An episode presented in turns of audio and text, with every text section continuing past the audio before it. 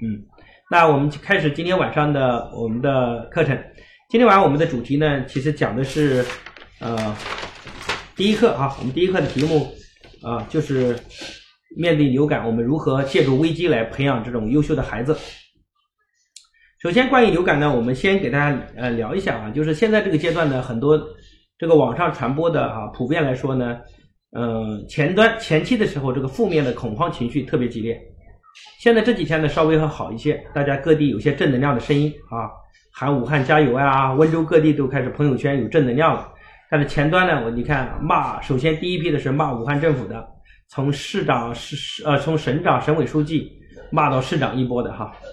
然后其次呢，又开始抱怨各地监督不力的啊，然后呃各种问题的啊，骂呃中国人等等问题啊，就是说中国人还不发达啊等等。但是大家如果你认真啊去观察人类的整个发展历史啊，就是跟病毒抗争的历史。在过去的若干年时间，人类长期遭受着这种大的危机和病毒。然后，即使是危机最大的啊，一九一八年，嗯，有个叫西班牙流感，当年在从西班牙开始席卷全世界，感染的人数多多少人呢？感染数达到十个亿的人，十个亿。即使这么大的感染量，最后死亡了多少人？死亡了五千万人。感染十个亿，死亡五千万，其实达到多少？达到百分之五的死亡率。即使有这么大的死亡率。啊，但是也只有百分之五，那百分之九十五感染为什么没有死？最后证明还是一点起作用，就是自身的免疫力。所以，我们无论讲外部多么的多大的抱怨，其实真正的自身的免疫系统还是最重要的，对吧？所以，我觉得如果一个人冷静，他就不会抱怨，因为他反倒借助这个机会来反思自己在过去的时间，你自身如何把自己免疫力给大量的透支下来呢，对吧？你是如何透支身体的？我觉得这个是应该大家冷静的地方，对吧？所以，我我我自己，我我自己从来不焦虑，有什么好焦虑的，对吧？首先，你借助这个时间，自己可以好好休养一下，可以陪家人，也可以提高自身的素质，对不对？这是很重要的。然后晚上安心睡觉，又不熬夜，对吧？啊，所以我觉得你要反思就是自身的免疫力。所以在我们面对教育的时候也同样，那很多人抱怨国家教育体制不好，抱怨高考太残酷。啊，又有很多人抱怨学校老师，抱怨学校啊等等，但是其实最终能影响你孩子。等等等等，我先跟你们讲个笑话。不可以，哥哥，我现在在讲课，已经在讲课了，好吗？回到你的房间，好吗？好，然后呢，其实你会发现，最终影响我们决策的最重要的因素是什么？其实还是我们各位父母的教育水平啊，因为家庭还是各位最能可控的。我在线上课不止一次讲过。父母跟老师最大的区别是，父母是一个公司的总经理、董事长，啊，一个公司的董董事长就是老板，是公司的实际控制人。但是学校的老师或者是班主任，他只是一个总经理的角色，阶段性的帮你管理。小学管六年，初中管三年。所以一个公司经营不好，你不能老把责任推给谁，推给总经理不好，甚至推给财务不好，这是天大的笑话。老板自身水平问题是一个最大的瓶颈。所以，我认为在整个教育中，父母自身作为父母，我们自身是最可控的。我们在这时候应该更加冷静的把注意力走向自己，对吧？我们家庭中出了什么问题，我们最清楚。我们的孩子为什么那么逆反？为什么遇到挫折就放弃？为什么情绪那么失控？对吧？我们的孩子为什么缺乏人生目标感？等等，这一切都是我们自己制造出来。所以，我觉得在这个阶段，各位父母应该冷静下来，应该非常认真的、严肃的对待自身的成长中的遗憾。对不对？啊，当然，大家可能会回到你的父母身边。当你回到你的父母身边的时候，你就非常真实能感受到你曾经啊，你的父母做的好和不好的地方。他做的好是你学习的机会，他做的不好是你的反思和借鉴。你应该思考，如果你应该怎么做，避免对你的下一代影响，这是很重要的，对不对？所以我觉得我要讲的第一个观点是，我们应该反思我们最从。呃，流感的问题，从病毒的问题，最终反正思到我们的免疫力；但是从教育的问题，最终我们反思到是我们的家庭，是我们父母自身的水平和智慧。每个优秀的孩子背后都有个有智慧的父母。你去看所有的优秀的孩子，啊，毫无例外。因为我这这几年比各位有福气的是，我可以接触到大量的优秀的家庭、优秀的孩子。我发现每个优秀的孩子背后，他的父母的智慧、情绪的掌控、父母的沟通能力、父母这个情绪的稳定程度都非常的高。所以每一个优秀的孩子背后都有个有智慧的父母，而有智慧的父母一定是个非常开明的、非常爱学习的、非常愿意接纳新事物、非常能够跟孩子平等相处的父母，因为他给孩子更重要是陪伴和支持作用，而不是盲目的打压、批斗、讽刺等等这种角色，对吧？所以我觉得呢，大家应该认真反思。这是我们今天讲的第一点。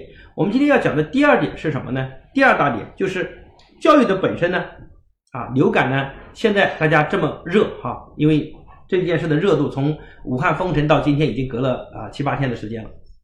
那这个热度大概再过到二月八号啊，基本上热度就开始慢慢过去了。为什么呢？因为大家来推算，从武汉的封城正好到二月八号，差不多已经隔了十四天。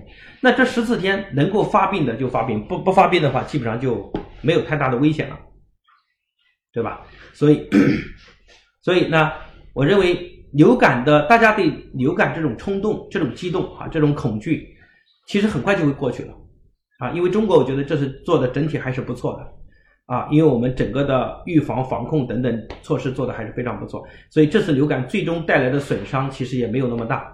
流感很快就会过去，但是孩子教育的话题才是永恒的话题，对吧？永恒的话题，所以我觉得呢，我们更应该关注到我们孩子成长上来。那这时候呢，我们就讲啊，因为在过年时间有个非常大的不好是什么？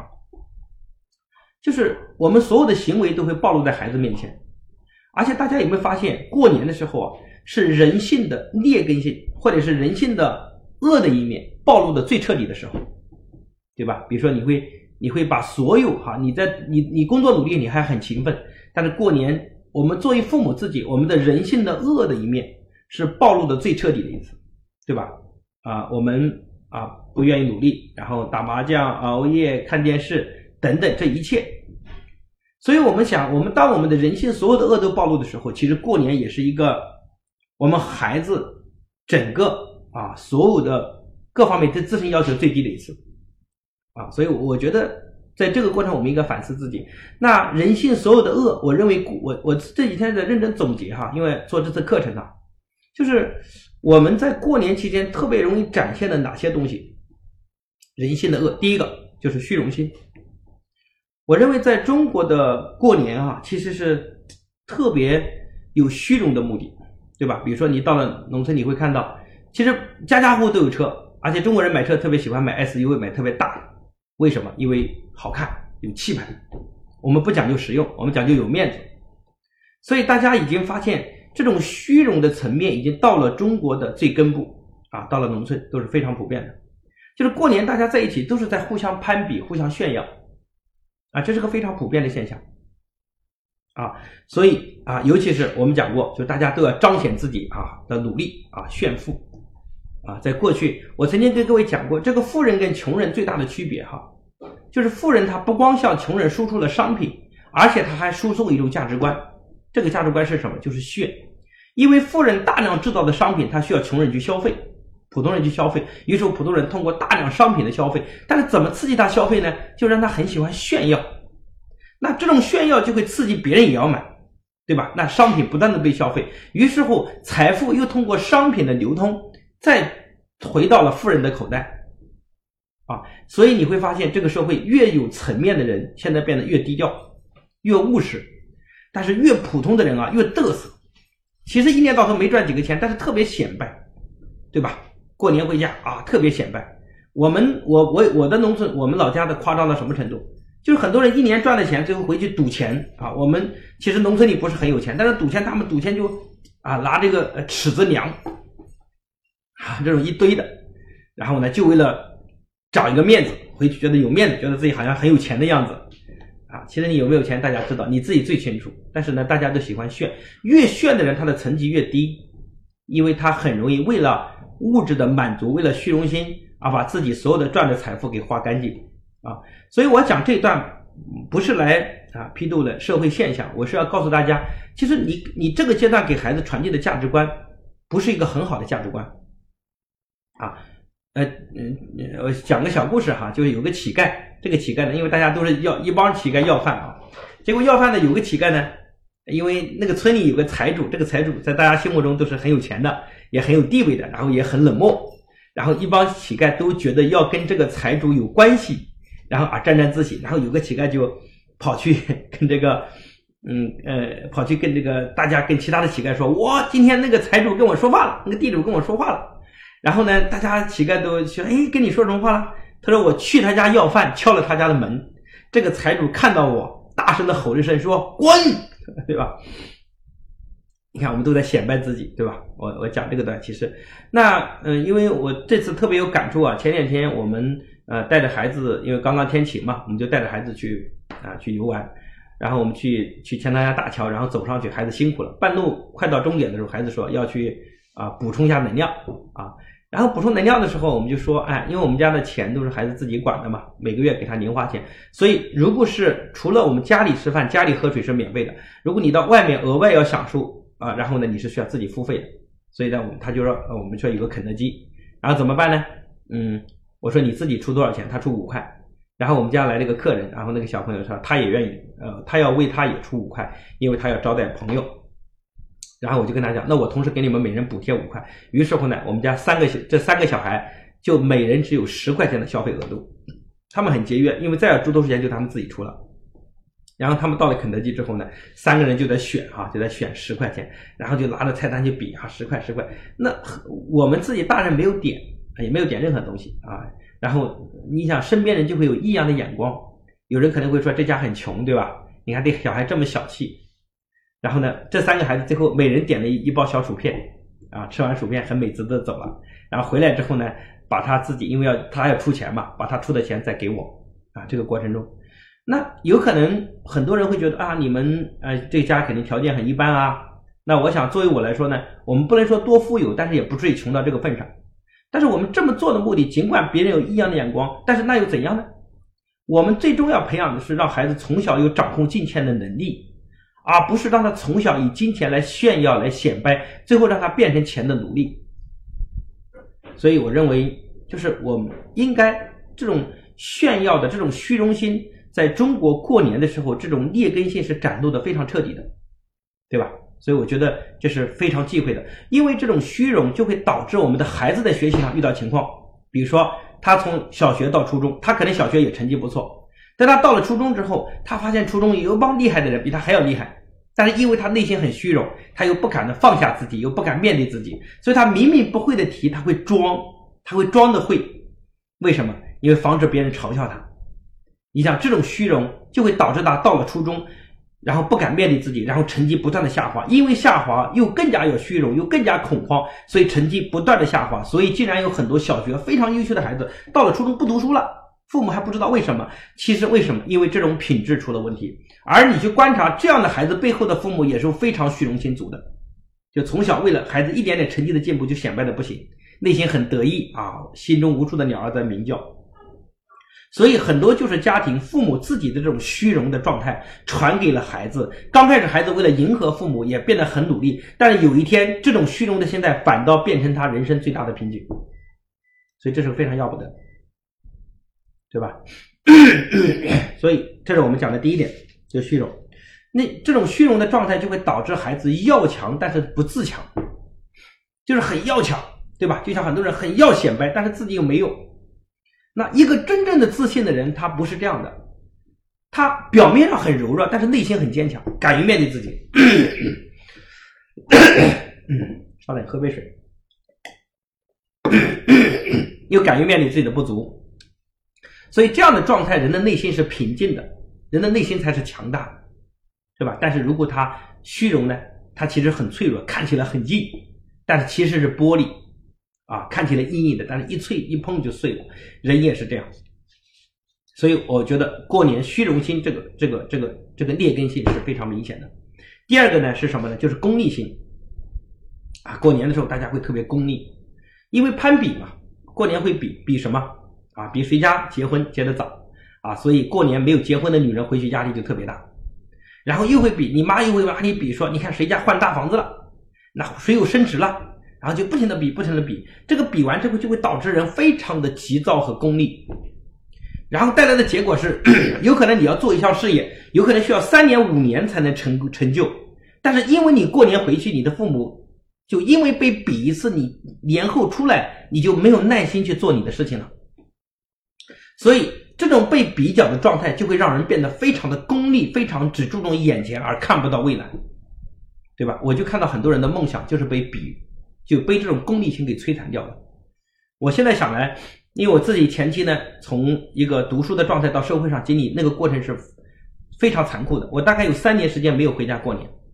我现在想来，我还好三年没有回去过年，因为如果我回去过年的话，我妈肯定一定会拉我说：“你看人，你你你大学毕业对吧？你你你学历这么高，等等啊，一定会觉得你不如别人优秀啊，甚至都不觉得你不如人家一个初中毕业出去打工优秀，然后就会导致你内心非常的急躁，觉得非常的痛苦，就会导致我们变得很现实、很功利，因为这种功利对自己的成长就没有耐心，所以这是个很大的问题。我现在想想，马云当年也很痛苦。你看，马云从九二年就开始创业，啊，搞了那么多年，到九九年创阿里巴巴。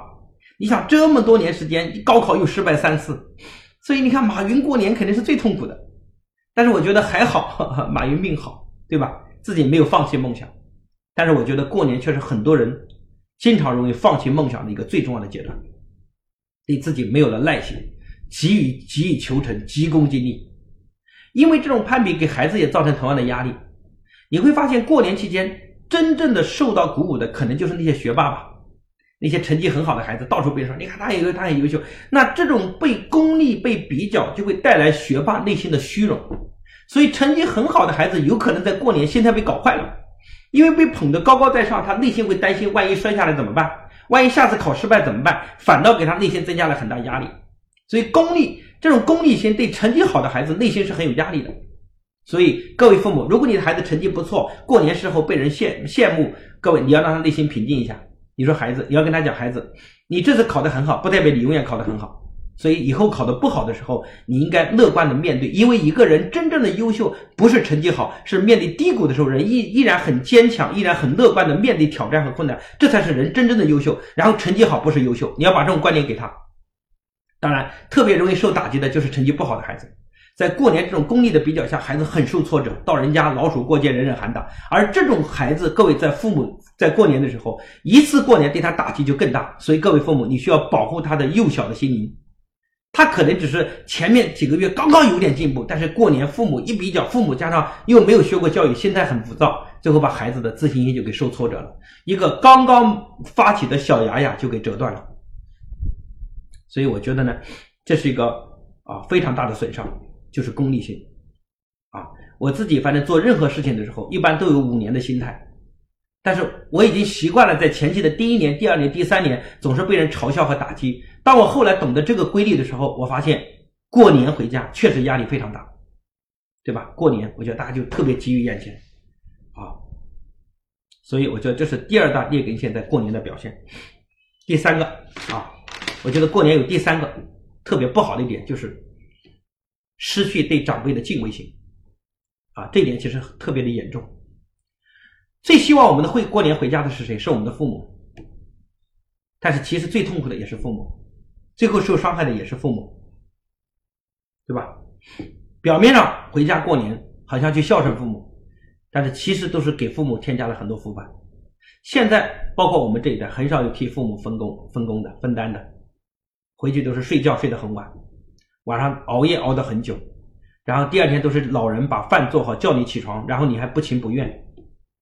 各位，你有想过你做这一切给孩子做了个什么榜样吗？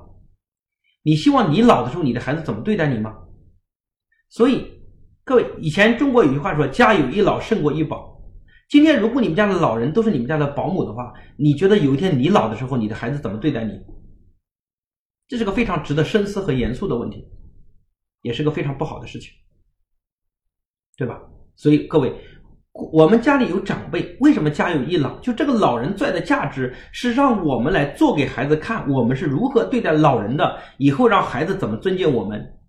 很多父母自己对老人不懂得体现敬畏，体现这种敬重，但是却让孩子听你的话，你就做梦了。你对老人的态度也决定你的孩子对你的态度，所以这是一个非常值得深思的问题。然后。嗯，而且现在特别大的问题是，很多因为我们父母这一代跟我们这一代其实差异是非常大的。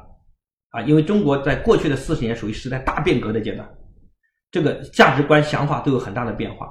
然后我们这一代跟我们孩子这一代差异也非常大，但是我们的孩子跟他们的孩子可能差异就没有那么大了，因为社会已经相对没有那么大的动荡，那么大的变革了。所以今天我们回去之后还容易犯这个毛病，就总是抱怨父母思想落后，挑剔他们，要改造他们。我觉得你胆子也太大了。各位，老人是用来你来表示敬意的。如果你总是要改变老人，我觉得这是个就是你们家矛盾一个非常大的源泉。要体现这种敬重。其实对错不重要，人心更重要。对错不重要，人心更重要。你想想看，你的父母，如果你的长辈在家门口苦苦的守候你回家，最后得到的却是被你嫌弃，你想他的内心多痛苦？有一天，二十年后，你的孩子走到世界各地，你过年盼着他回家，然后你好不容易等他过年回家，最后得到的却是他对你的嫌弃，你痛不痛苦？对吧？你希望你的孩子将来有一天怎么对你？是耐心的教你，对吧？妈妈，你不会这个，我来教你。还是嫌弃你妈，你太老土了。你希望哪个结果更好？所以今天我觉得对待长辈，就是亲人很想团聚，但是在一起只要聚超过三天，就有彼此伤害自己，对吧？你看，这这就是其实就是我们自己中国人容易犯的毛病啊！这特别像刺猬一样的，就是天冷的时候又特别希望靠在一起取暖，但是一靠近了之后呢，又彼此互相伤害。然后这一切东西都是做给孩子看，所以我认为长辈存在的最大价值就是来表示我们的敬畏。有一有些妈妈自己来学习完一堆的道理之后，就回家要求婆婆、要求长辈。有个妈妈给我打电话说：“王博士，我现在很懂了，我已经知道怎么培养孩子，怎么激励他了。但是我家婆婆老师啊，这个绊我们的脚啊，总是起破坏作用，对吧？”我说：“你如果学过我们的东西，回家改造你婆婆，你也太不自量力了吧。”我都没准备改变我妈，对不对？所以我们要做的事情是什么？然后我就我就跟他讲，我说发生什么事？他说我的孩子呃嗯，然后经常婆婆就打击他、批评他、骂他。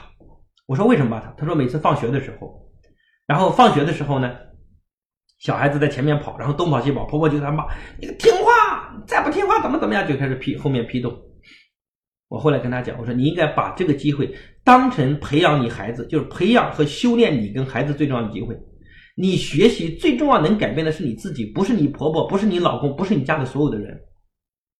你跟你儿子聊，儿子，现在为什么奶奶会对我们有意见？因为我们让奶奶不放心，奶奶担心我们走路会撞到车，对不对？那怎么办？那你现现在你之所以奶奶骂你，就是因为那那下一次你就要让奶奶放心啊，那怎么办？你要反过来，你看这个孩子，当我跟他妈妈沟通完，这个小孩从以前放学就到处乱跑，到后来扶着奶奶说：“奶奶你走慢一点，奶奶你小心一点。”奶奶再也不骂了。你看这个过程最大的转变是什么？就是到底培养了谁？培养了孩子。但是很多父母他学了一堆道理之后回家跟老人吵架，其实又是给孩子做了个最不好的榜样。如果你自我改变，并在培养孩子，在这个过程中从一个被动的反叛的角色到一个主动的角色，能够去懂得孝敬、体谅老人，孩子责任心更加得到培养，这不是一个更好的方式吗？所以借势念人，任何人都是你培养孩子的对象，不要企图改变你身边的任何人，你都要借助这些机会来培养、磨练你和你的孩子，这才是最可控的，对吧？所以我觉得哈，就是对长辈这种敬畏心，现在真的是没有了。讲话太不注意方式了，啊，随口脱口而出，啊，没有好的表情，没有和颜悦色，这是一个过年非常不好的一点啊。好，那么第四个呢？啊，第四个什么因素呢？就是父母自己失控，自我失控。啊，父母自己失控特别严重，自我管理失控。然后呢，自我管理失控呢，又喜欢啊摆出架子，高高在上，对吧？你想想看，各位父母过年的时候你怎么样？啊，对吧？熬夜、打牌、喝酒啊、抽烟啊，然后呢啊等等，聊聊八卦啊等等，就是你发现你自己在过年的时候也是自我管理最失控的时刻，嗯。就是大家有没有想过一个问题啊？就是相比于父父母来说，其实孩子更惨啊。因为大部分的父母在过年的时候，我们基本上应该都是能够休息的，因为工作完之后就放下了工作了，很少有老板说来这个任务带回家过年做，没有哈。但是孩子很惨啊，平时在学校要努力读书，放寒假暑假，老师说来作业带回去做，所以孩子比我们的压力其实大很多，对吧？你你放假了就没有工作了，对吧？我们也从来没把很多任务布置给大家放假回家做，这是没有的。然后如果我这么布置，人家会怎么说？这老板太剥削人了，把人给榨干了，对吧？我们不敢这么做啊。所以我要讲的是，其实优秀应该是一种习惯，嗯，优秀是一种习惯，就是优秀是一种品质，不是一种假象。我认为过年的时候，对各位来说，你要意识到你的任何行为都暴露在你的孩子面前。过年你要记得，这恰恰是展现你的优秀的时刻。我前期因为回老家过年的时候跟我妈打牌，但是我打牌就一个目的，让我妈开心。我的目的是输点钱，是吧？她觉得还好，嗯。所以优秀是一种习惯，嗯。然后我还想表达一个观点哈，就大家都希望孩子自动自发，其实自动自发是表象，也是假象。这个世界上没有哪个人会自动自发，人在自然在失控的状态都是瘫痪的，都是没有目标的，都是意志消沉的，都是堕落的。就是当你看到一头牛在拼命的拉车，有两种方式：一种是前面挂了一捆草，牛永远看着草在往前走；另一种方式是有人在后面抽鞭子赶这头牛。赶牛的人水平很差，这个牛也很反感，但是。你如果你没有看到那另一头牛前面那捆草的话，你会说哇，这个牛这么优秀，这么自动自发。各位其实是假象，自动自发是假象。所以如果你不懂这个道理，你会总会觉得你比跟你的孩子说，你看人家孩子多优秀，对吧？你看人家假象，优秀的孩子背后所体现的就是父母的智慧，对吧？就像两个公司一样的，你认为有哪个公司员工自动自发？假象，其实背后体现的是智慧。你不要认为人家是孩子天生的，人家是父母自己有水平，他的管理策略不太一样，他的激励方式不太一样，所以这一切都是可以学习的，不是天生的。不要把它归结为就是人家孩子优秀，no，不是这样的。这两头牛放在不同的人手上，牛的。积极性是不一样的，所以你应该反思就是你自身的素质问题，对吧？总是把责任怪给牛自己，各位牛是没有掌控权的，牛也是没有话语权的，所以这是我们要冷静的时候。所以 今天讲了这么多内容哈，讲了这么多内容，嗯嗯，可能我讲话比较直接哈，大家多包容一下，嗯，因为我也在思考啊。我我我我也不可能给大家背书，对吧？但是我这些讲的都是我在过年的时候深刻的体验，以及结合我自己成长中一些深刻的反思。我觉得一个优秀的孩子不是一件容易的事情，对吧？这件事不容易，因为你身边大部分的孩子都不是自动自发的。你看过年大家碰到的问题都是一样的，你不要说你家孩子不写作业，孩子很笨，人家都这样，那你就内心平静一点嘛，不要太紧张了，对吧？因为大家都不好嘛。对吧？就像一个人地震的时候从楼上跑下来，正在担心，走到半路的时候，哎呀，怎么穿个裤衩就下来？但又不敢回去，因为地震了嘛。结果跑到楼下，发现有些人连裤衩都没穿，他心里就平静了。所以父母各位，你要冷静下来，你不要焦虑。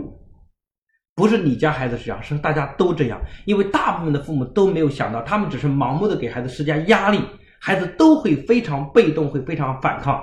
现在到了初中阶段，孩子不想学习、厌学的比例达到百分之六十。达到百分之六十，所以不想学习的孩子占多数，而互联网时代的各种诱惑，其实都在抢夺你孩子的注意力和他的时间，所以我们碰到的问题是一样的，所以这个阶段是谁冷静，对吧？谁冷静而不是攀比，谁冷静谁比较有智慧，所以提高自己的水平，你的孩子可能就比别人优秀一点。你不是要变成全世界最优秀的人，就像两个人被一个老虎追。有个家伙蹲下来系鞋带，那个人说：“你跑啊，系什么鞋带呀？”然后他就说：“我不是要跑得比老虎快，我只要跑得比你快就好了。”所以，当你看到你身边年轻人失控的氛围的时候，你应该冷静下来。这是挑战，但是也是机会，因为我们的孩子将来最需要对抗的挑战，其实就是很多人被手机、很多人被其他东西给诱惑走了，而我们依然还能够很好的管住自己。所以，能管住自己的孩子是非常稀缺的孩子。但是，各位父母，你可能用你的标准，你说我当年怎么样？各位，你当年没有手机，好吧？你当年没有网络游戏，好吧？你当年也想找人玩，但你找不到啊。以前你找个人打个球，要一帮人聚起来才能打个球。现在互联网上随时能组个战队，所以时代变了，诱惑变了。所以我们不能总是活在我们过去的时代来要求现在的孩子。我们应该思考，在这样的时代下，我们该如何来帮助我们孩子更好的自我管理。这也是我们就是教育最大的难度，是很多父母能够放下过去的想法、你的价值观，放弃你自身的情绪。然后走到孩子心里去，这是个最大的挑战。所以这也是我们现在在未来的十次课程中，我们九次课程中要逐一帮大家解决的问题。